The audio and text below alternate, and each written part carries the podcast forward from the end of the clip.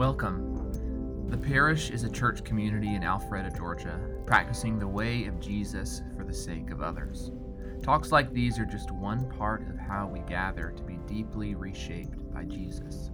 So we invite you to join us any Sunday morning for a full church gathering. You can find more information or contact us by visiting our website at parishanglican.org.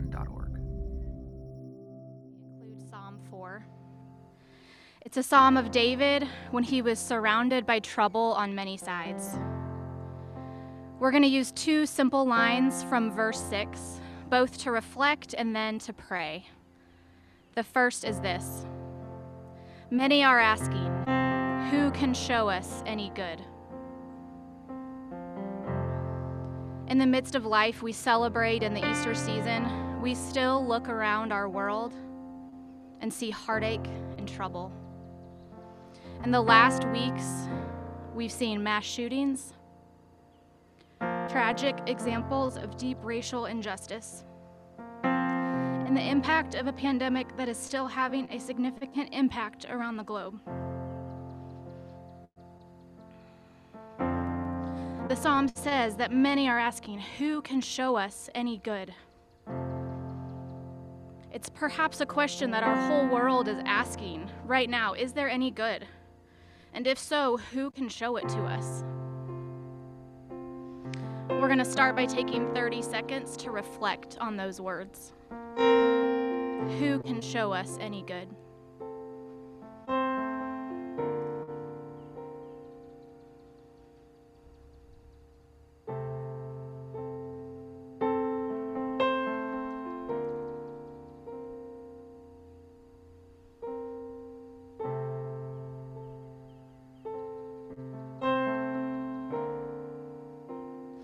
Now, lift up a prayer in your own heart for a specific trouble surrounding our world or someone you know, whatever God brings to mind.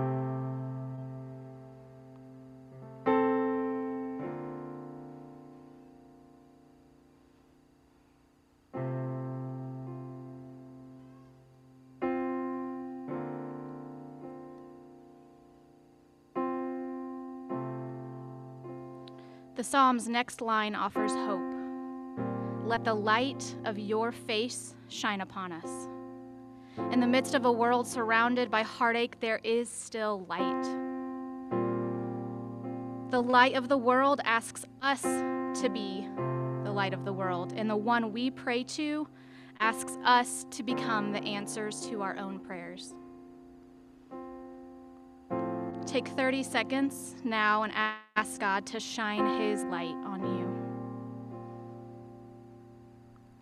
Notice the sun on your face as you reflect on this.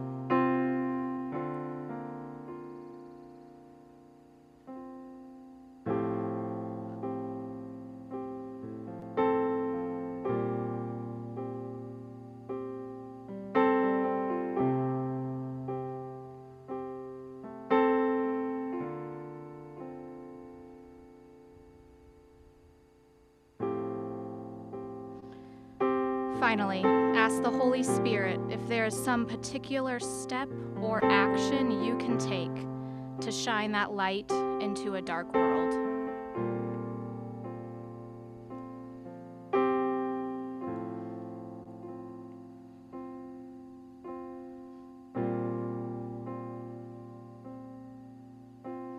Amen. Thank you. All right, and as you find your seats, we're going to do a slightly different gathering rhythm this morning. We're going to break up our homily into two parts. This first part will be a little bit longer, but we're going to do that to uh, distinguish uh, a couple of different thoughts that we're talking about today. Before I dive into that, I do want to give one more shout out. It's on your worship guide. Those of you who sing and or play an instrument, and by that, you can define that very broadly. I am not looking for musical prodigies, but if you play an instrument, if you sing, We really want to resource, surround, and bolster the work David is doing with our band. David has uh, almost single handedly poured into our worship community over the last year. We want to bring him more support. Uh, and so, Mike Nelson, how about Mike Nelson leading us in worship this morning? Thank you.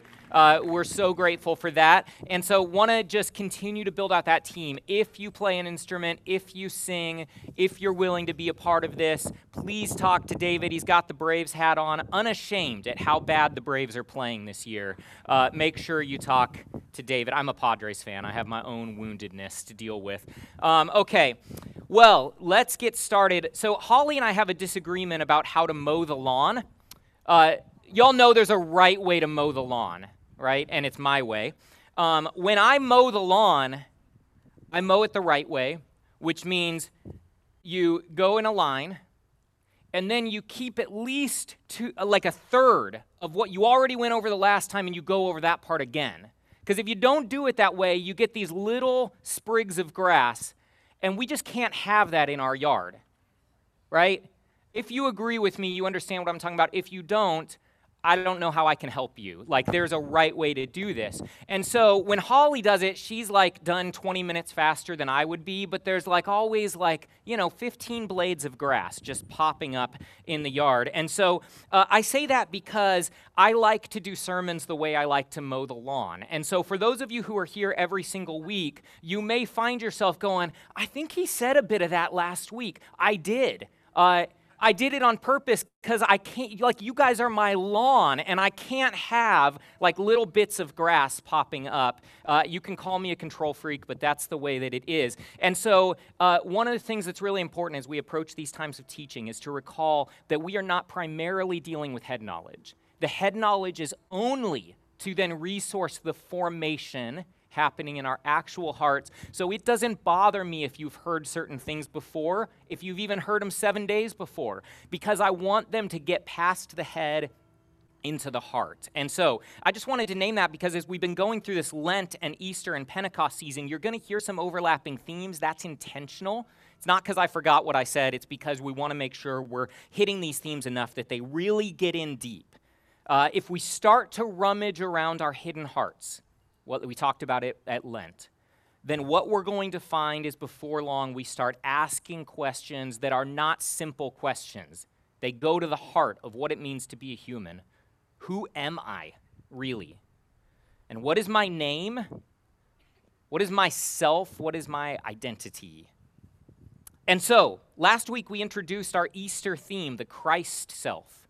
We're distinguishing between the false self and the Christ self. The, Christian, the idea of Christian spirituality, the heart of Christian spirituality, is essentially that there are two ways of being in the world. There is the way of my kingdom, there is the way of Christ's kingdom. There is the way of life according to the flesh and life according to the spirit. There is the false self and the Christ self. And so I want to keep on distinguishing between those two, and let's start with the false self. The false self. The false self is this deeply entrenched, enmeshed part of my life. It's not something I can just take off when I come to Jesus. And so it sticks around, it wraps around the bones, it penetrates into the marrow to the point that we can no longer tell exactly what is the false self, what is the Christ self. It's all mixed together. Otherwise, I would just tear it away if I could. But we find that it's not that simple. And so we have these protective, possessive, self centered, manipulative structures that are so core to our being that we really can't even imagine life without them because we've been seeing life through those lenses for so long. The false self is always fearful, and therefore it is always posturing. It's always trying as an imposter identity to morph and to merge and to shapeshift in order to make sure that in every moment we are leveraging the moment for the sake of what we feel like will make us safe or will, uh, you know, make life work for us. And so at the same time, the false self wants to stand out and it wants to blend in. Can you relate to this? Uh, the false self is there, not only it's false because it shows up in relationships and life falsely, but most of all, it is out of alignment with what is most true, which is that God created a good world, called us his children, and intends to see us through. But when we get out of alignment with that, we show up falsely in the world. All right, uh, there's a reason the Bible is fascinating. And one of the reasons I think is most fascinating is that it tells a lot of little stories, but it also is telling one really big story. And one of the, uh, I think, unfortunate consequences of the way over the last hundred years or so churches have taught people to engage the Bible is that we have taught a lot of really zoomed in approaches to the Bible, right? Find this verse and memorize it. Read that chapter. Think about this one part of your reading plan. That's all well and good. But sometimes if you get like really close to a rug, you no longer see the pattern. And so, what I want to do, and you see me do this often, is zoom way out on Scripture so that we see the big story in the midst of the little stories. And so, this morning, uh, what I want to begin with as we talk about the false self is show the arc of the storyline because, among other things, the first book of the Bible paints a picture of life, what life looks like as it is increasingly shaped by the false self. And so, if we remember, in the beginning, God created humankind in his what? In his image, in his likeness. And then the fall.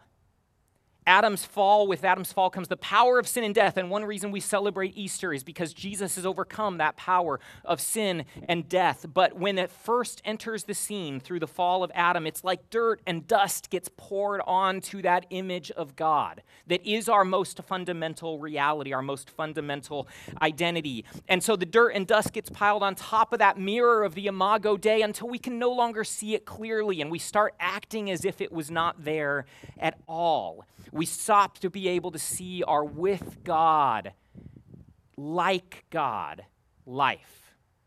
And the immediate consequence of this is the loss of a stable and centered, at home identity. We lose that identity, and soon come the fig leaves, right? Because all of a sudden I feel exposed. All of a sudden I no longer feel safe all of a sudden I feel ashamed seeing their own nakedness. Adam and Eve hide from God, their Father, and God comes with a question He says, Where are you? Where are you? As you think about the false self in your life, where are you? Is one of God's first questions to us. Estranged from the gardener, then Adam and Eve leave the garden and they move to the east. And that's Genesis chapter 3. Genesis chapter 4, the very next chapter starts. We meet Cain, uh, the story of Cain and Abel. And what began in Genesis 3 as shame and hiding, by Genesis 4 has become embarrassment, a sense of inadequacy, which leads to envy, which leads to hostility, which leads to murder.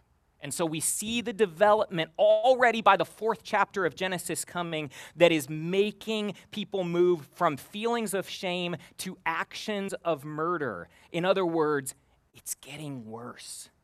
Right? Cain sees his own inadequacy and it makes him hate his very own brother. And so he kills him. And God comes with a question Cain, where is your brother? Where's your brother? Just like his father and mother, then Cain's guilt makes him hide. And in the very next verse, what we get is Then Cain left the presence of God and lived and settled in the land of Nod. Nod in Hebrew means wandering. So he leaves the garden that is his home and he moves into a land of wandering. And maybe at times in your life you felt like you are living in a land of Nod, a land of wandering. And the land of wandering is where? It is east of Eden. So they leave the garden, they move east, and now Cain's moved a little bit further to the east. And so, through that eastward movement in Cain's life comes a radical decentering of his identity. He's moving away from his home. And that is how Genesis 4 begins. By the time Genesis 4 ends, we meet Cain's great, great, great grandson. His name is Lamech. We have not even turned the page of the Bible yet. We're now four generations removed. And Lamech, we don't know much about Lamech, but what we see is that the eastward movement has now become generational. Here's what we know about Lamech somebody wounds him, We don't get any more than that. Somebody wounds him. And in his response and reactivity to what has wounded him, he goes and he kills the man who wounded him.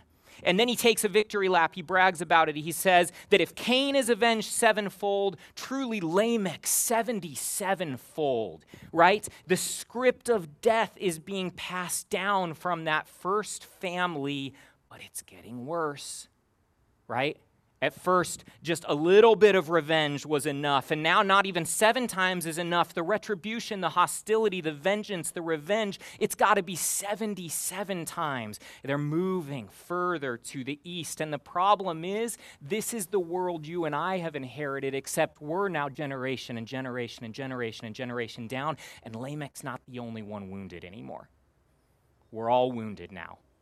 And the movement to the east, of the false self causes us to lash out at whatever has wounded us.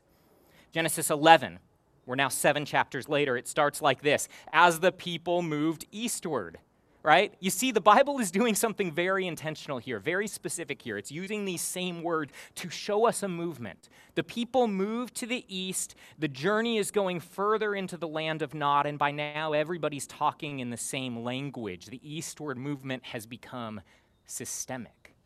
What happened is one's individual relationship then got passed down to a child that then got passed down generationally and now is in the water of the culture. It's in the water of the way people are. And the further they wander from God's garden, the more removed they are from the likeness of God that they were initially created in. You are created in the likeness of God. That was the, the structure of identity people were intended to have. But as we move further away. They lose that likeness of God. And what do you do when you're far from home? When you've lost your sense of home? What do you do when you no longer know what your name is? What do you do when you've been scattered to the winds? They say, Come. They do exactly what we would do. Come, let us build ourselves a city with a tower reaching to the heavens, and let us make a name for ourselves, otherwise we shall be scattered in response to the eastward movement. Let us build ourselves a city, a home, a structure of identity, a construct that we can control, a center that we can't lose. We lost all of this back here. We've been wandering generationally to the east. We feel the loss of that, and the only thing we know how to do now is take control and build an identity for ourselves. So let's build ourselves a city and let's build it with a tower that reaches to the heavens. How impressive will be. Maybe that will be enough to give us some meaning, to give us some purpose. And you know what? If it reaches to the heavens, we can still access God. We'll just access Him on our terms. We'll, we'll climb up when we feel like it, we'll climb down when it's no longer working for us. Let's make a name for ourselves. We'll work for what we fear we won't be given. In order to make a name, because the initial name we were given doesn't feel like enough anymore. And I need a nature. I need a reputation. I need an identity. I need prestige. Otherwise, I'm going to be scattered. And the ironic thing is, they already had been scattered. They are generations down into the land of wandering. They've already been scattered, but they sense it inside and they're desperately trying to compensate for it. They miss their center. They long for the garden. They want to go home. And 16 chapters later, we meet Jacob. This will be the last part of this movement. Jacob, a grasper who refuses to be grasped. He's hustling, he's conning, he's always working the system. He's gaming to overcome his weakness, and he's longing for the blessing of his father. You all know the story of Jacob. He wants the blessing of a father, but he's afraid he's not going to get it. So, what does he do? He covers himself in his brother's skin. Like, that is life for so many of us, covering ourselves in our brother or sister's skin. And his father comes with a question Who are you, my son? Who are you, my son? How much of our pain comes from not knowing how to answer that question? Who are you, my daughter? Who are you, my son? And Jacob, desperate for that blessing that he's afraid he's not going to receive, he looks into the eyes of his father and he says, I am Esau. And before you know it, he's headed on the run to the north and to the east. life estranged from his own identity. Eventually, Babel gets a new name. It's called Babylon. And Babylon becomes the biblical place when you are exiled from your homeland. It becomes this representative picture. And ever since then, we're grabbing the raw materials of life to prop up a structure of identity, good looks, and intelligence, and accomplishments, and compliments, and hard work, and a book deal, and a blue check mark on our social media profile. Maybe if I just build that tower a little bit higher. But there's always a gut level fear that the whole thing's coming down, that its miserable foundation will be exposed. And like Jacob, we dress up who we are. Like the builders, we keep on climbing. Like Lamech, we lash out. Like Cain, we harbor hostility. Like Adam, we take and then we hide. Life in the false self. 1 John 3 1 through 7. See what love the Father has given us, that we should be called children of God, and that is what we are. Beloved, we are God's children now. What we will be has not yet been revealed. What we do know is this when He is revealed, we will be like Him, for we will see Him as He is. And all who have this hope in Him purify themselves, just as He is pure. The word of the Lord. Thanks be to God. Thank you, Sarah. And so Jesus looks up from the waters at his Father at the Spirit above, hovering to create a new life, and he's hoping for a blessing, and he's looking for a name, and a voice says, and you hear us come back to this all the time because I think it's the heart of the Christian spirituality. The voice says, You are my beloved child, whom I love. With you I am well pleased. The Christ self. The Christ self. It is the other way to live.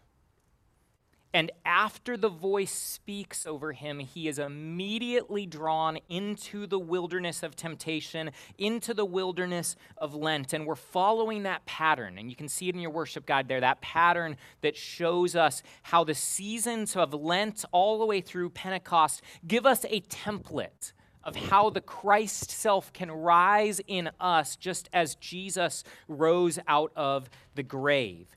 And in the wilderness, we are tempted eastward. We're tempted eastward because the wilderness has to do with temptations all around self, self preservation, self protection, self promotion. There's that fear and that scarcity. In other words, all the things that become compelling after we've left our home with God, those are the temptations that come to us in the wilderness because we don't know that we're still connected to the Father. We don't see the image of God in our lives anymore. And so I've got to make a name for myself. And Jesus is driven out into that wilderness. And at the heart of the temptation is to build a life, is to build a tower, is to construct a, a, a life that we can control a structure that we can control. And as we talk about control, yes, some of us are more controlling than others, like having specific ways to mow the lawn. Uh, but even if you aren't a micromanager on your lawn mowing, when I'm talking about control, I'm talking about a more deep seated level. I'm talking about a more pervasive attempt that I would wager a bet marks every one of our lives to frantically preserve order in order to stay safe.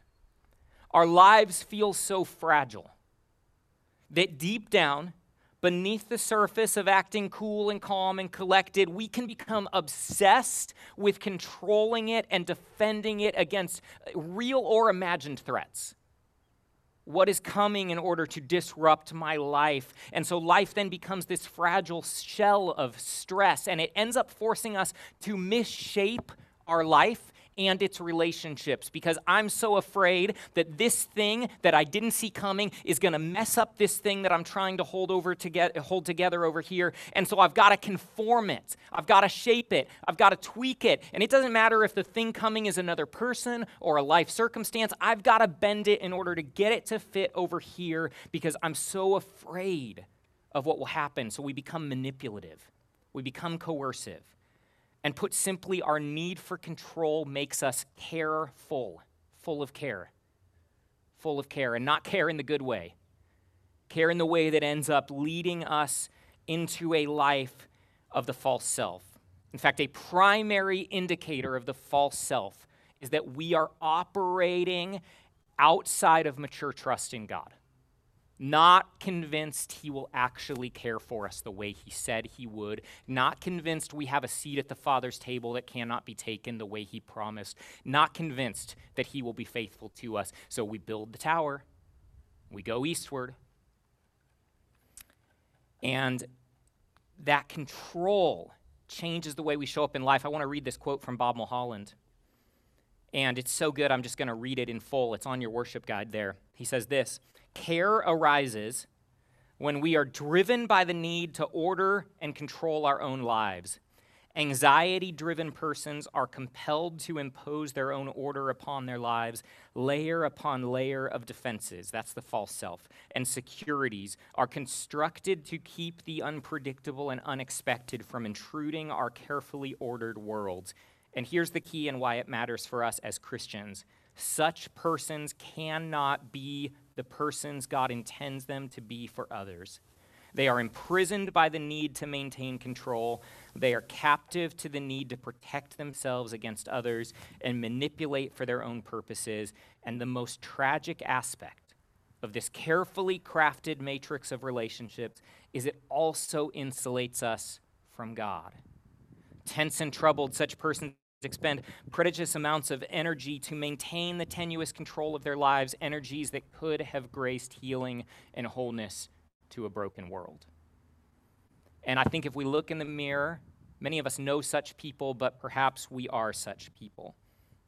And what's happening here, the false self and the Christ self, is that there is another way to live. The radically other non anxious, careless in the care of God way to live that we see in Jesus in the wilderness of Lent. He can release control, which is the first step of our pattern, precisely because he has heard what came before the temptation. What came before the temptation in the wilderness of Lent was the voice of belovedness. And if he lives out of that voice of belovedness, it allows us to see the temptations for what they really are attempts to control our lives. And then we can say no. If we remember what came before, if we remember what came before the wilderness was belovedness, if we remember what came before Genesis 3 was Genesis 1, if we remember that before we went eastward, we lived in the garden of God to the west, we can go back home again and live out of the risen Christ self. And so that is the path back to loving union. If the false self is marked by a lack of union and connection with God, then the clue for us is that the way home is to live in loving union and connection with God. This is how we are transformed, not by trying harder to build a structure, even a religious structure. Even a religious self can be a false self, but instead to come home to abiding unashamed and naked in the garden with God in loving union.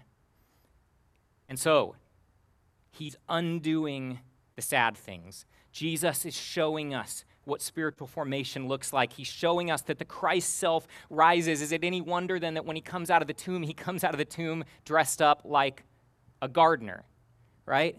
He's showing us it's getting better. It's getting better. He's undoing the sad things. He's peeling back the fall. He's revealing another option for how we can live that is radically other than the way that so many of us think we have to live.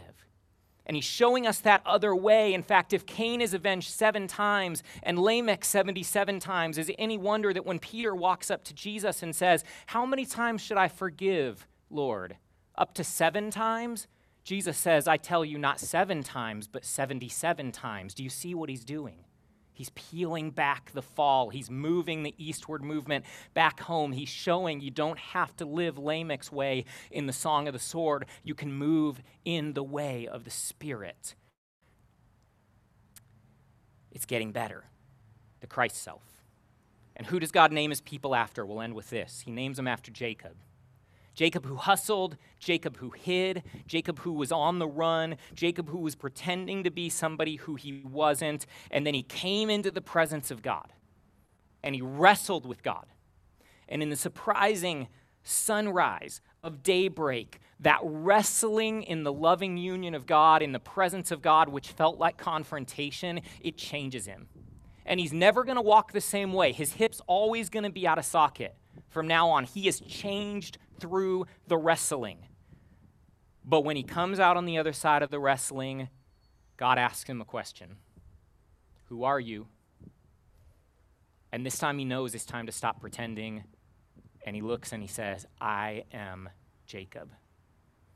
And he's learned to name himself for who he is, trusting that that's enough. And so we look up to the Father and we're hoping for a blessing, we're hoping for a name, we're afraid we won't be enough, we're tempted to hide, but the Christ self rises. And see what love the Father has lavished upon us, that we might be called the children of God. And that is what we are. And that is who we will be. We will be like Him we will be made like him. So we're ending this season uh, each, each week during this season with an examen, which is simply a prayer to reflect on how God is coming to us through our lives in order to shape us more into the image of Jesus.